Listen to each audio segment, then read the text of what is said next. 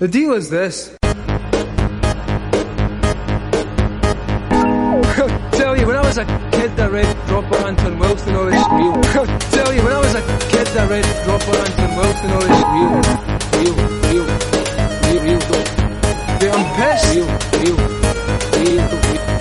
Dude, I'm pissed. Come on.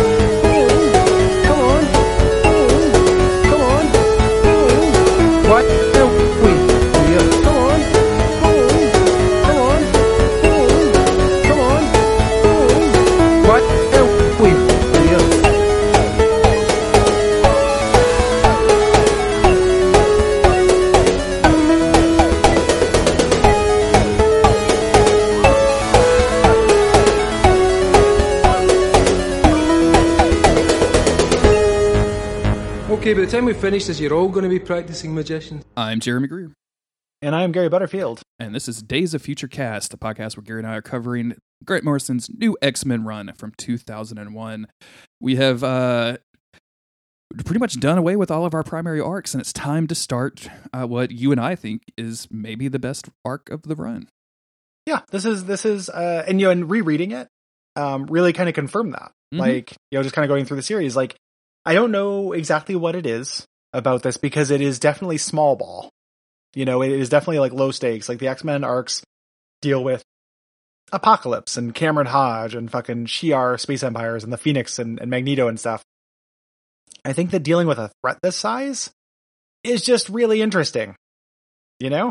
It's- Like just really, really cool. It's a it's a consequence that would follow from um you know what from opening up the school from it's like showing kind of the dark side of their like, hey, we're gonna do hippy dippy classes where everyone gets to do what they want. And like I'm not you know, I'm into hippy dippy classes where everybody wants to do what they want. I'm not saying that this needs to be taken down a peg. But the idea that like, hey, these are just still kids, you know, uh, is really important. And I think this is a good job does a good job of that. I think the the low stakes works for it uh, because I think if it was all Apocalypse, all Cassandra Nova, you know, all John Sublime all the time, it just gets a little wearying. And uh, I, Mhm. I find that in just about any media, like covering Supernatural. Uh, every single season has to do with like a new world or universe ending threat. Um, and that's because, you know, TV is TV and you want things to be big and exciting and impactful. Uh, but comic books really give you the chance to to scale that down a little bit, and it's used to great effect here. Um, and not only is it like low stakes, it's also important. Like these are also big issues. It's just not like life ending stuff at this point, or like not like universe ending things happening. Um, but it also fills in kind of the the cracks around what it means to be a mutant in this timeline, or not timeline, but in this era. Like Mm-hmm. there like the the big murder mystery that's we're going to deal with or the murder that jumps everything off is not a guy that goes to Xavier's. He's just a mutant that lives in the world and is trying to, you know, be a, a person, right? And that's that's really fascinating. And then all this stuff with uh Kick, I think it's like, super cool. Like I think that's just a real Mhm. fun thing to be able to play with. And yeah, like it's just it's just works in a in a lot of different ways.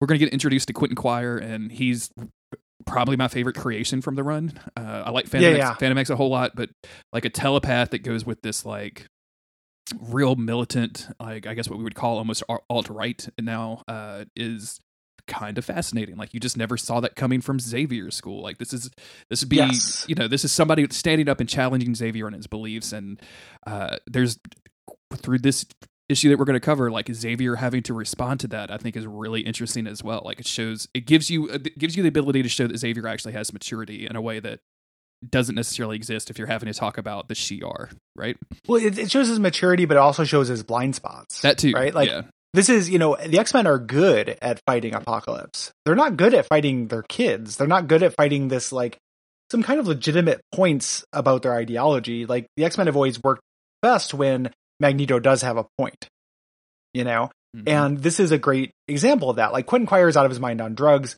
He's not making tons of sense, but he is asking like good questions. And Xavier, th- there's a couple scenes in this where Xavier confronts him, and all of them I love because Xavier is being condescending. He's shifting. You know, he's dodging the uh, the the complaints and the the things that are being addressed. He doesn't know how to deal with this. And the Mhm. X Man can't just go like punch this kid until he stops moving. Because that is how the X Men deal with threats a lot of the time. Although Cyclops Um, does does put that up as an option. He's like, I think these kids need a slap, and I'm like, fucking Yeah, yeah. Scott, calm the hell, calm like- the hell down, Yeah. Scott. Later, he breaks one of their legs. Um, the the uh, the idea here that uh, you know, and this plays so well into one of the themes about this is that like you know the idea of mutant as a culture and as a, a way of looking at the world has to actually be different than humans, which means like possibly you know we can't just deal with threats by punching them until they stop, hmm and you know that is really kind of put to a test in this arc, um, in a way that I think and and has consequences. Like people die, you know, characters that are new, you know, die to this. But it like the fact that Magneto or not Magneto, uh, Xavier, um, doesn't handle this and has this blind spot spot does lead to serious consequences. Yeah. Um, in a way that I just just kind of love. It's also just really sharply written. Yes. Um, man, this is Grant Morrison bringing his A game. Like this is the characters interfacing in a way that feels really believable. You know, we, I've talked about this before. These are my favorite versions of these characters as far as their voice.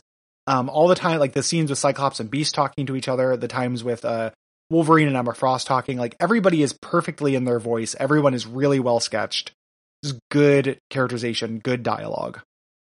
So let's start Uh, talking with the cover uh, because Yeah. it's it's something that doesn't have anything to do with the actual story whatsoever. It's just Jean Grey doing her kind of Phoenix thing, but I think it's just a really nice, you know, it's, it's Mhm. really a nice picture of Jean Grey doing the Phoenix thing. So it's a, it's a little bit of like a, a feint because the last issue ended with uh, Iraqi being like the Phoenix wants vengeance yeah, and uh, you know is their great cleansing is coming, you know, or something like that. And then we see this picture of Jean Grey with this uh, kind of ambiguous smile on her face, uh, you know, going fully Phoenix, and the issue barely has anything to do with it, yes. you know.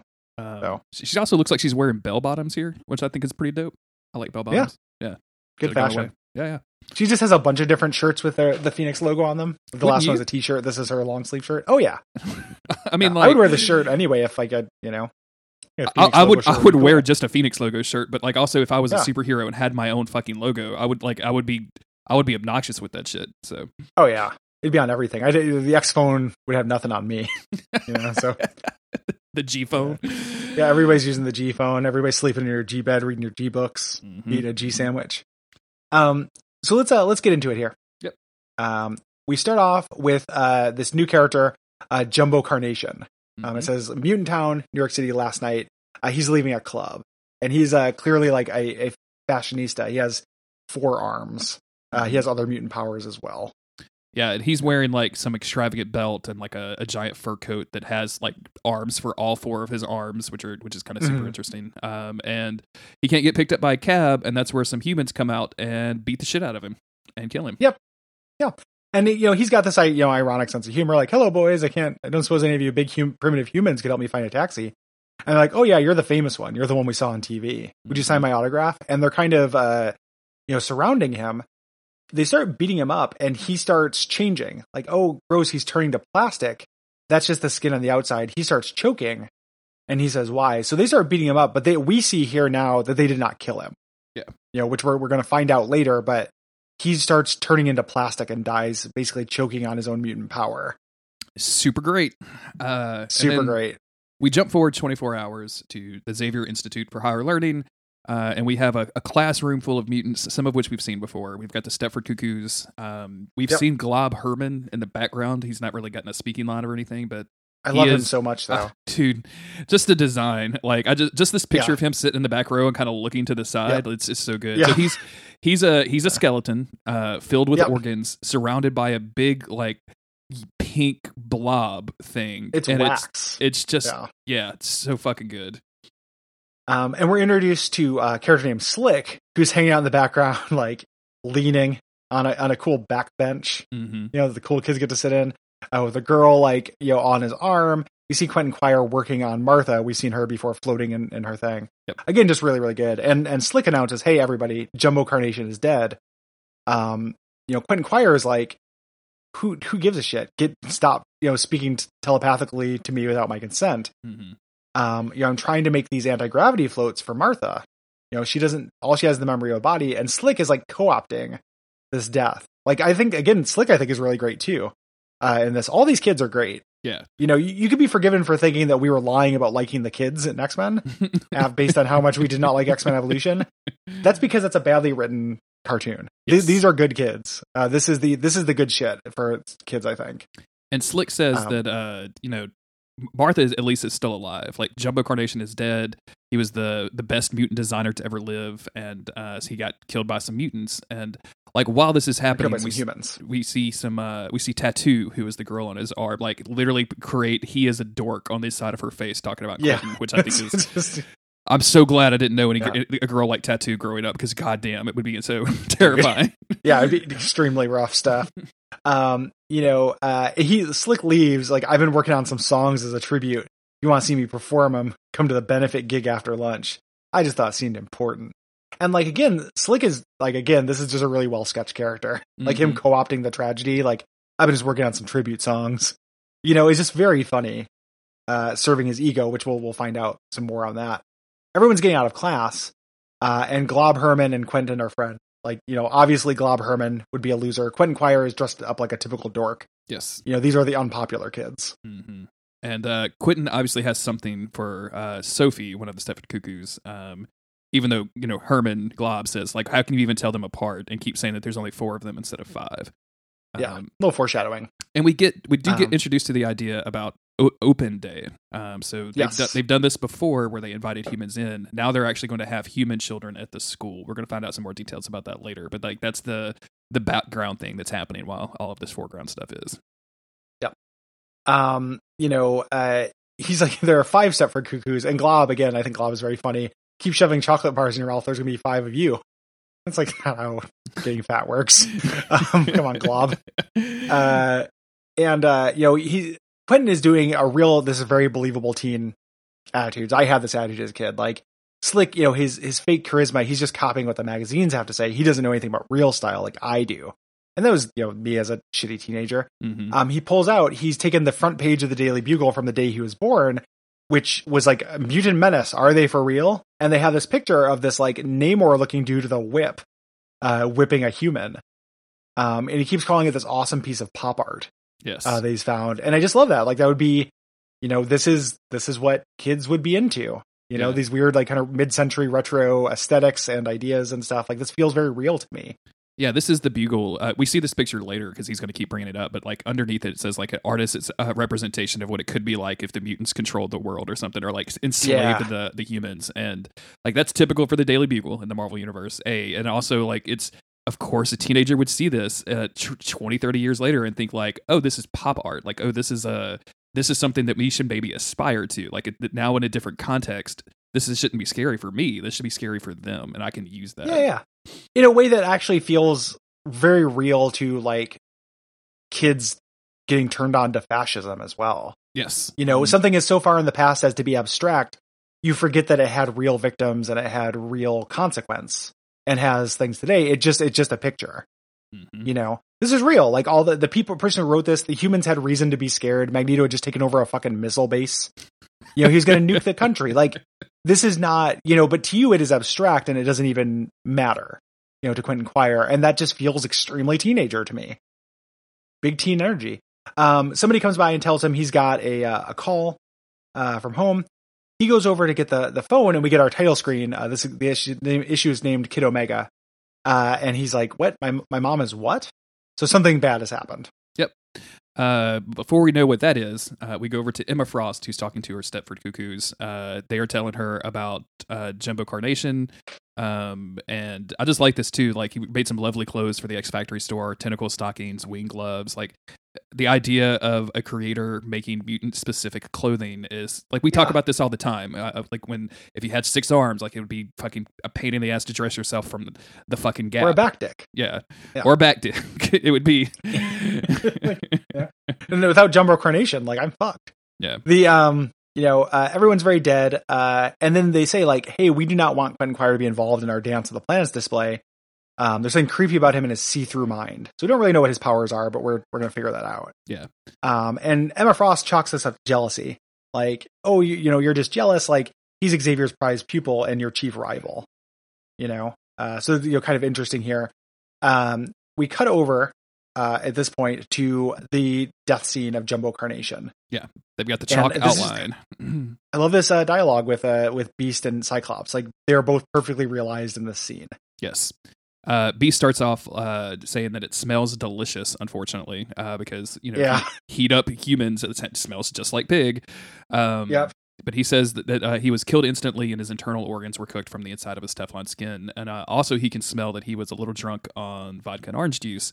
So he's getting all of this just from his olfactory senses, which I think is like as much as he is a uh, science guy, like he still has all of these preternatural abilities and actually using them to solve a crime. And Xavier having sent two of his guys out to do this, I think is really, really good. Like that's just yeah. like them helping to solve mutant crimes is, is really great. And again, the sense of humor on display. You know, characters being funny to each other or characters making jokes for themselves is something that a good writer does and bad writers ignore. Um, you know, and the, the detective's like, oh, you smelled that. This is my first all mutant homicide. Is it mutanticide? And then Cyclops suggests homicide superior. Homicide Which is Superior very funny. so funny, dude. I That's love it. so good. Especially that Uh, small again- text, like kind of in the back of it, like he's almost like he's saying it to himself. It's just so good. I- Yeah. I, love it. He's doing a little improv, like he's just just uh, doing a little yes anding. uh, the detective here is like, "Oh, you know, how are you, Henry? Like, hey, Doctor McCoy here saved my life, saved my wife uh, during this uh, super terror versus meets woman in labor incident a few years ago." Uh, Beast is like, "I did." He's like, "Oh, you remember?" He's like, "No, no, all humans look alike to me. It's all save this and save that." And then you know, we have him go, "Oh, he cracks me up with his dry humor." You know, I just it's very funny this like naive human who doesn't really get what's going on. Yeah. Um, he also asked for people to stop taking pictures because it's distracting him. Also, like there's people around with perfume and cigarettes that's also distracting him, and he asked for that to go away. And then uh, I love this like stick up your great. ass, like arms crossed. Scott Cyclops, Scott Cyclops is what I just called him. Jesus Christ, Scott Summers saying, uh, "I didn't agree to have my picture taken for the press. I hate having my picture taken. I always come out looking stiff and inhuman." And like, yep, you are. Yeah, yeah, the guy's like the camera never lies, my friend. Um, so they, they mentioned there's an inhaler here. They want to they want to have it. Uh, the detective's like, I can probably save you some work. That probably has hypercortisone D. Keep it up. Also, I heard you came out as gay. Well done. And Cyclops like, he's not gay. yeah, you know, leaving. And they have this discussion. We talked about this earlier. You know how this worked and stuff. Um, you know what's going on. You know, Beast is talking about Kick, and like Cyclops is like, "Come on, man! Like, why are you saying this?" You know, uh, he's saying I'm cha- challenging these stereotypes, and Cyclops is like, "No, like, tell me the truth." And he he mentions like this was you know this this cruel, calculated strike at Trish Tilby's fickle heart. Um, it could have ended there, but she decided to prolong this ghastly game of emotional chess and by leaking the news of my sexuality. So we saw that when the uh, when Cassandra Nova was attacking and the reporters were at the, the mansion, and she was trying to re you know rekindle their flame, and he's like, I think I might be gay. It, to get revenge, she leaked that to everybody. So now he's leaning into it in kind of a spiteful way. Yeah. You? Um, I like Scott's comment of this because he says a couple different things, but the one that I like the most is no one but you is going to think this is, is going to find this funny. Yeah. which it's is incredibly relatable. Yeah, absolutely. And like you could kind of feel like Beast would be a dude to make jokes that only he would get, right? Like he's just that dude because not only is he so smart and so well read, like that's just the kind of guy that he is. Um, so yeah. Yeah. you're you mentioned that like two people just having a normal conversation. That's what this feels like. So good. He's good at it. Fucking good at it. And this this version of X Men is really great. Yeah, um, they leave. They start talking a little bit. Um, you know, they're talking, uh, Scott's talking about Jean. He's like, "Hey, you're a doctor. What do you think of this? Uh, this manifestation of the manifestation of the Phoenix stuff?" And he's like, "Listen, she's she's grown up. She's a mega. If she were an earthquake, she'd be a 12 on the Richter scale. She's a mountain. She'd be Olympus Mons on Mars. I ran her through diagnostics. She's fine." And uh, Cyclops is resisting this, and B says, "Like, listen, as your physician and best friend, I think you're just projecting your own fears." You're holding a lot back. Also, she's gonna be home soon, and uh, beware of late summer frost, if you know what I mean. like, stop doing this psychic affair with uh with Emma Frost. I like how everybody knows this is going on and nobody is Yeah. telling Jean. Like, it- it feels very real to like a, a co-working space. Yeah, because you don't. You know? I'm sure they don't know like the extent of it. It's just like, oh, I'm seeing. Like it just looks like they're being inappropriate. Scott and Emma li- like look like they're being inappropriate, but it's not my business. It's not my marriage. And like, what am I going to go tell Jean? Like, I saw Scott and Emma standing together. Like, Yeah, exactly. So like, it's not like you can really, and you don't want to interfere on the other because they're both your best friends. Like, it's just fucking. It would be a real messy situation, and just for one dude to say to the other of like, "Hey, you probably don't need to do this. This is going to blow up in your faces." Like very natural. Yeah. Very good. Uh, and again, just one of my tiny little details I love as they're flying back. They're like, I remember I caught a whiff of something that reminded me of us when we used to hang out in the school library. They talk about how they were both used to hang out in the library and try to impress Jean because she wore glasses, thinking she'd be into nerds. Um, but they talk about these scrapbooks that Xavier made, so they had to identify all of the uh, villains by their costumes. I love Uh, this so much. it's such a good detail, and I, again, just in like all time great dialogue from this run. Uh, Beast say, you know, God, you remember those beautiful drawings with the watercolors? And Beast saying, the idea of Professor Xavier sitting up nights, hand painting all those things, scared scarred my psyche more than any actual mutant terrorist ever could. You know, So and that's good. such a good line. You know, Oh, and then even man. Cyclops responds like, after Genosha, the old troublemakers don't seem to bother. You know, and that's also like, hey, this is a mission statement. Like we're dealing with bigger things now. It's not going to be like, aha, it's me, you know, Eric the Red, like showing up or whatever, like El Diablo. Yeah. That kind of shit. so they show up back at the school uh, and they meet up with Emma outside, who says that somebody has thrown this um uh a rather embarrassing man mutant tribute onto the top Yeah. of the roof, basically, and Beast has to go up and, and grab this like huge globe looking things. Um, Yeah.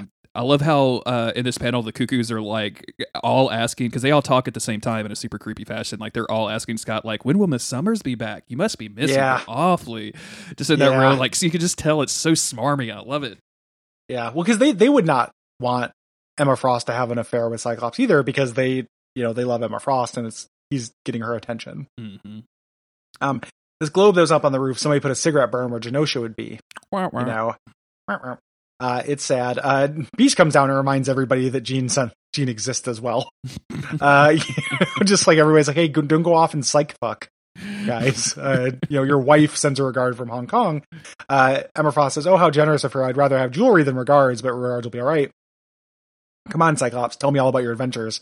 Leads him away by the hand to go do a psychic affair. Yep. You know? Um, we go over to the to not Spike. Who was this dude's name? Slick. Slick and Tattoo. Uh, Tattoo has like the what do you call these? The, shakers, maracas? the maracas. Maraca. Yeah, uh, and he's got like what looks like a weird flamenco guitar to my eyes. Uh, and Yeah, I, just the lyrics it's a to steel this. guitar. Yeah, the the lights went out and the heavens cried on the street where Jumbo died. What kind of message can we send? When will the suffering reach its end? Can man and mutants meet as friends, or do all our hopes and legends die on the street? On, lie on the street where Jumbo died? Like Jesus Christ! yeah, it's it's excruciating. Uh, and I just I love Glob Herman. She's like, those are pretty embarrassing lyrics, huh? hey, tattoo. Uh, you know, because he's a little little horn dog. Uh, and then uh, Quentin Quire here, I, you know, I, I love this again because it's he's being a jerk, but he's not wrong. He's like, how does this benefit Jumbo? Like you are making this about yourself. You know, uh, the slick is like, what point are you trying to make? He's like, I don't know. Do you have any idea what happens when you don't you find out you're not the person you thought you were? I do. How about you? He's obviously doing a superpower thing. Mhm. Uh, zaps Slick with something and says, "Who wants to see Slick naked?" Um, we cut over to where Tattoo is disgusted by him because he's this little like toad creature. He's this little lizard man. yeah, we didn't really describe Slick at all, but like he was very much the cool dude, right? Like he Yes, he had like cornrows and like open shirt, six pack, like you know, Yep. baggy jeans, looking Fur coat. cool, looking sly. Um, Yeah. and then yeah, now we see he's got like these short webbed feet. He's got these weird ears and this kind of alien looking face. And tattoo is instantly like grossed out. And he's saying, "I'm the same person. I'm the, still the same guy." And, like tattoo shows has a loser run across her face as she's looking at Yeah. him. And Yeah. Quentin says, "Yeah, it's it was all fake and an illusion, and that's what charisma is." and that's what everything is. Like this is the the birth of his teenage nihilism. We're gonna find out later that Slick has his superpower is he has a tangible ego. That is extremely cool to me. Yeah. Like every once in a while, Grant Morrison will make like a, a nonsense speech, like superpower idea, and it'll be dumb. I think having a tangible ego, like you look as good as you think you look, you know, or is as good as you feel, Mhm. is a really cool uh subversion of like um like Super Guardian or whatever his name is from uh the Shi'ar Imperial Guard, who has his power, you know, his strength is equal to his belief. Um so we go later to uh to Quentin Quire being punished for this. Yes, You he know, got being- sent being to the principal's office. Uh, exactly. And uh, you know, Xavier is basically saying like you're a very promising student, so we don't really understand why you would go out of your way to humiliate somebody like this. Um, Yeah.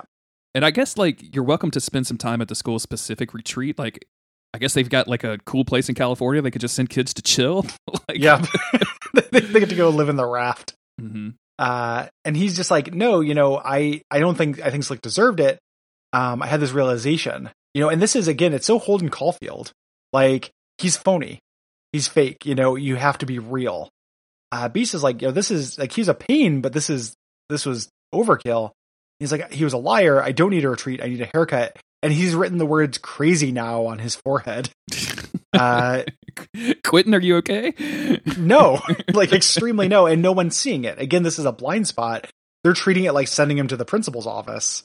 Uh, and this is actually extremely dangerous. He cannot see this danger under his own nose. hmm You know, I love it. Uh, we find out what he found out on the phone call. He was adopted. Yes.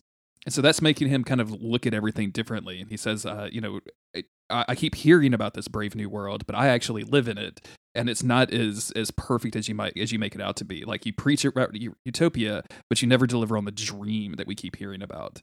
And Yeah. um and Xavier, This is the first of like three conversations of Xavier dodging. yeah, and Yes. Xavier does does dodge this. He's like, yeah, that's okay, whatever, but like that's not why we brought you here. We actually brought you here because we're concerned about your health. Um, and says that there's some like anomalies in his blood test results, and I just love the fact that they were like, yes, every mutant that comes in is going to have to subject themselves to like regular blood testing. Oh yeah, they think that he might be having an ex- a secondary mutation here, because his brain is burning sugar at a rate 15 times normal. That's why he's eating the chocolate bars. And again, just Xavier not listening here. The uh, did you end up uh, seeing that Joker movie? yeah, I finally did. Mm. Yeah. I, I, you know, I have some problems with that movie. I think there are parts of it that are cool. One of the scenes I like is before he goes full Joker. All the times he's talking to his like caseworker, right? And there's a part where he like tells her, he's like, I don't, I just, you know, I don't feel like I really exist. And she ignores it because of financial reasons and funding. And he's like, I just told you that I don't think I exist. And you're, you're like, you're my fucking therapist. Yeah. You know, and like that's, and that's what this scene reminds me of. Yeah. You know, like Quentin Quire just told you what's wrong and you just had an opportunity to be a mentor and help him and you dodged it. And he just continuously does it. Like Xavier has no idea how to deal with this. He's way out of his depth. And from there, we go to Quentin in Mutant Town, who is uh, at the site of Jumbo Carnation's death. Um, the chalk is still there, but now someone has spray painted mutant, mutant scum. He deserved it. Um, and he's kind of talking to himself, saying that everybody deserves it. The Yep. professor's fake, Everyone- mom and dad are strangers, everything's a lie. And that's when it's revealed that he's on drugs, and he's thinking like, "Oh, the drugs can't hurt me, can they?" And he's taking a hit of kick. Yep. He takes the uh the inhaler. Um we cut over to uh him going and getting a haircut. Um, you know, again, the really subtle, you know, uh, Professor Xavier's cultural dominance. The barber is like, so the shaved look is really big on the streets. And I was just like, oh, I wonder if that's because Xavier is like a TV celebrity. Probably so. You know? Yeah. Um, and he's like, no, that's the old stuff. Have you seen this new, this is the new thing. Have you seen this pop art masterpiece? He brings out the newspaper and says, cut my hair like, like the guy in the picture. And that's the final panel. Like, it's a very confident ending stinger Also, to be cut um, my hair like the guy in the picture. I, I, I like that a lot, and like the I like the difference in the panels because when we see him um before he takes the kick, he just like kind of looks kind of downtrodden, maybe a little sad or contemplative, and then r- as soon as he hits the kick. Uh, like some kids come through and, and kick a bunch of flowers over, but his eyes are huge and round, and he's like got this real intense Yeah. stare. And like that final shot of him just like gripping the side of the barber's chair, and like every muscle on, on like you know just tensed up, and he's just got this wide stare. It's just so fucking like it's intense. Yeah. You, you you realize like oh this shit is actually bad for you. Yeah. And later Emma Frost describes it in the next issue we're going to talk about. And it, this sounds like that. Yeah. You know, this, this looks like that. Really good. Like what a fucking issue. Like this arc, I am so excited to talk about it. It's one of my favorite pieces of, it's like one of my favorite comics of all time, like easy. Yeah, easy. So Lots really, of, really good. gonna get to be gonna be lots of fun to cover because it's just Yeah. full of good stuff. Um, so Well, yeah, there's the whole the whole B plot with fucking Xorn and the special class and stuff. I love Basilisk so much. Um, yeah. yeah. so, the it'll be really fun. we'll talk about that in, uh, in the next episode. But yeah, all that Xorn stuff really works for me as well. So Yeah, really, really Um, good A plot and B plot. Yeah, this this this sets off like a a, really good arc. This is gonna last four or five issues, I think. It's it's Um, five with this prelude one. yeah, yeah, and um, So this, for some reason, this isn't considered part of the arc. I have no idea why. weird.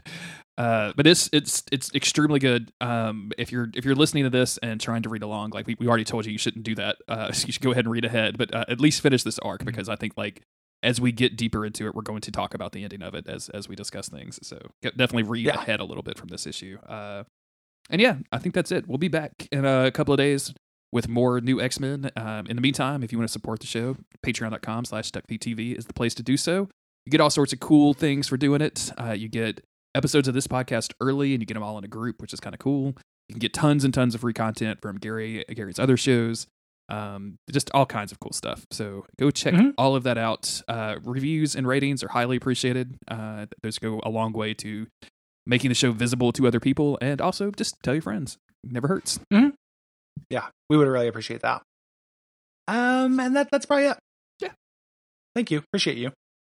And uh, yeah, we'll see you next time with issue number one thirty five. Umbasa. Umbasa.